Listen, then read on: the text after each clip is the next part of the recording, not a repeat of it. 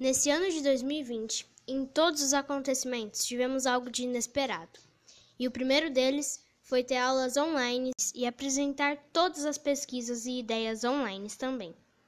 Tenho certeza que esse ano foi diferente para todos, mas eu e meus amigos conseguimos idealizar os objetivos do nosso projeto e nós fizemos acontecer. Entre pesquisas e discussões surgiram dúvidas, notícias chocantes e ideias surpreendentes. E acredito que tudo isso saiu como planejado. Além disso, ainda nesses últimos meses, apresentamos nosso projeto no SICFAI, onde explicamos tudo com clareza e determinação, pois o tema preconceito escolhido por nós merece muita atenção.